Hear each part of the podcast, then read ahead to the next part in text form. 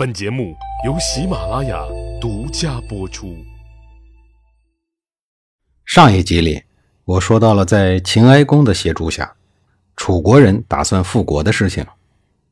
经过了近乎亡国之痛的楚昭王，看着残破不堪的王宫，内心陷入了无比的沉痛之中。原先矗立在王宫里的大鼎，曾经是楚国荣耀的象征，现如今却刻满了耻辱。只有和昔日的荣耀与功勋彻底的决绝，楚国才有可能获得兴盛。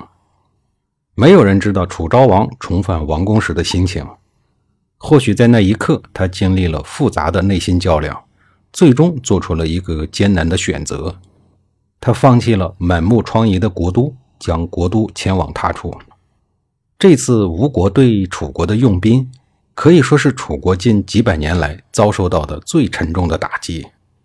这一次打击也促使了楚国的统治者汲取教训，痛定思痛，出台了一系列中兴国家的政策，比如打击腐败、整顿吏治、爱护百姓等等。后来，楚人在今天的江陵一带建立了一个新的国都济南城，就位于今天湖北省荆州古城的北侧。将国都从郢都迁到济南城以后，楚国欣欣向荣的景象再次重现了。历经了亡国之痛的楚昭王，完全一改楚灵王、楚平王执政时期的种种弊端，尤其是注意宗亲之间的团结，避免家族之间为了争权夺利而产生无穷无尽的杀戮。另外，他还感悟到，过去权贵阶层对平民百姓的过度压榨。也是楚国失败的重要原因。支持而后勇的中心之主楚昭王选择了退，将一切退至合理的限度之内。于是他制定了一系列修身养息的政策：对上严明政治纪律，约束权贵阶层；对下实现休养民生，保护平民。和与退的政策，犹如久违的绵绵春雨。泱泱楚国在雨水的洗涤中，终于再次获得了新生。再说战胜国吴国，吴王阖闾从楚国的首都撤军以后，很快便平息了国内的动乱，把自立为王、不知道天高地厚的弟弟夫盖给打跑了。他也没有跑远，就是跑到了楚国。他以为吴国的敌对国会安全，可实际上刚刚过了两年。吴王阖闾就派太子夫差率军再次的讨伐楚国，从此吴国威震华夏，国势强盛，王室的起居饮食随之奢华了起来，各种山珍野味、海鲜、河鲜很自然的成为了餐桌上的主角。这一天，吴王阖闾跟自己的夫人，还有他疼爱的女儿腾玉公主一边吃饭一边拉家常。他们家的话题一般以攻打楚国为主。这时候，新上来一道江南特色菜蒸鱼放到了阖闾的眼前。也许是攻打楚国的事儿让阖闾很高兴，也许是讲得很忘情，阖闾将吃剩下的半条鱼嫁给了腾玉公主。时年，腾玉公主已经十四五岁了，但是呢还没有出嫁，这在古代已经属于大龄未婚女了。但即便是这样，他的父母也不着急，这说明他很受父母的疼爱，舍不得他出家。我们看“腾玉”两个字的寓意，“玉”是一件非常高贵、非常圣洁、非常令人神往向往的东西，而腾玉公主这个人也是非常的圣洁、非常的高贵，且非常的自尊，就像玉一样，落到地上就容易碎。阖闾虽然很疼爱这个女儿。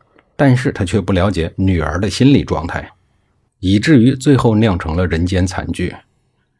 看到父亲把吃剩下的鱼给了自己，腾玉公主生气了，她当即就气得满脸通红，对父亲说：“您把吃了一半的鱼给我，这是什么意思呀？这是要羞辱我吗？”说完以后，他扭头跑进了自己的闺房，拔出了短剑自杀了。吴王阖闾又是心痛又是后悔。但是事已至此，人死是不能复生的。为了让女儿走好，他决定将公主风光大葬。因此，这个葬礼办的还是很别出心裁，还有很多的陪葬品，除了玉杯、金樽、珠宝、绸缎，还有三把名剑。第一把剑叫盘影剑，是越国进献的名剑；第二把剑叫鱼肠剑，就是专诸刺杀吴王僚所用的剑；第三把剑叫詹卢剑。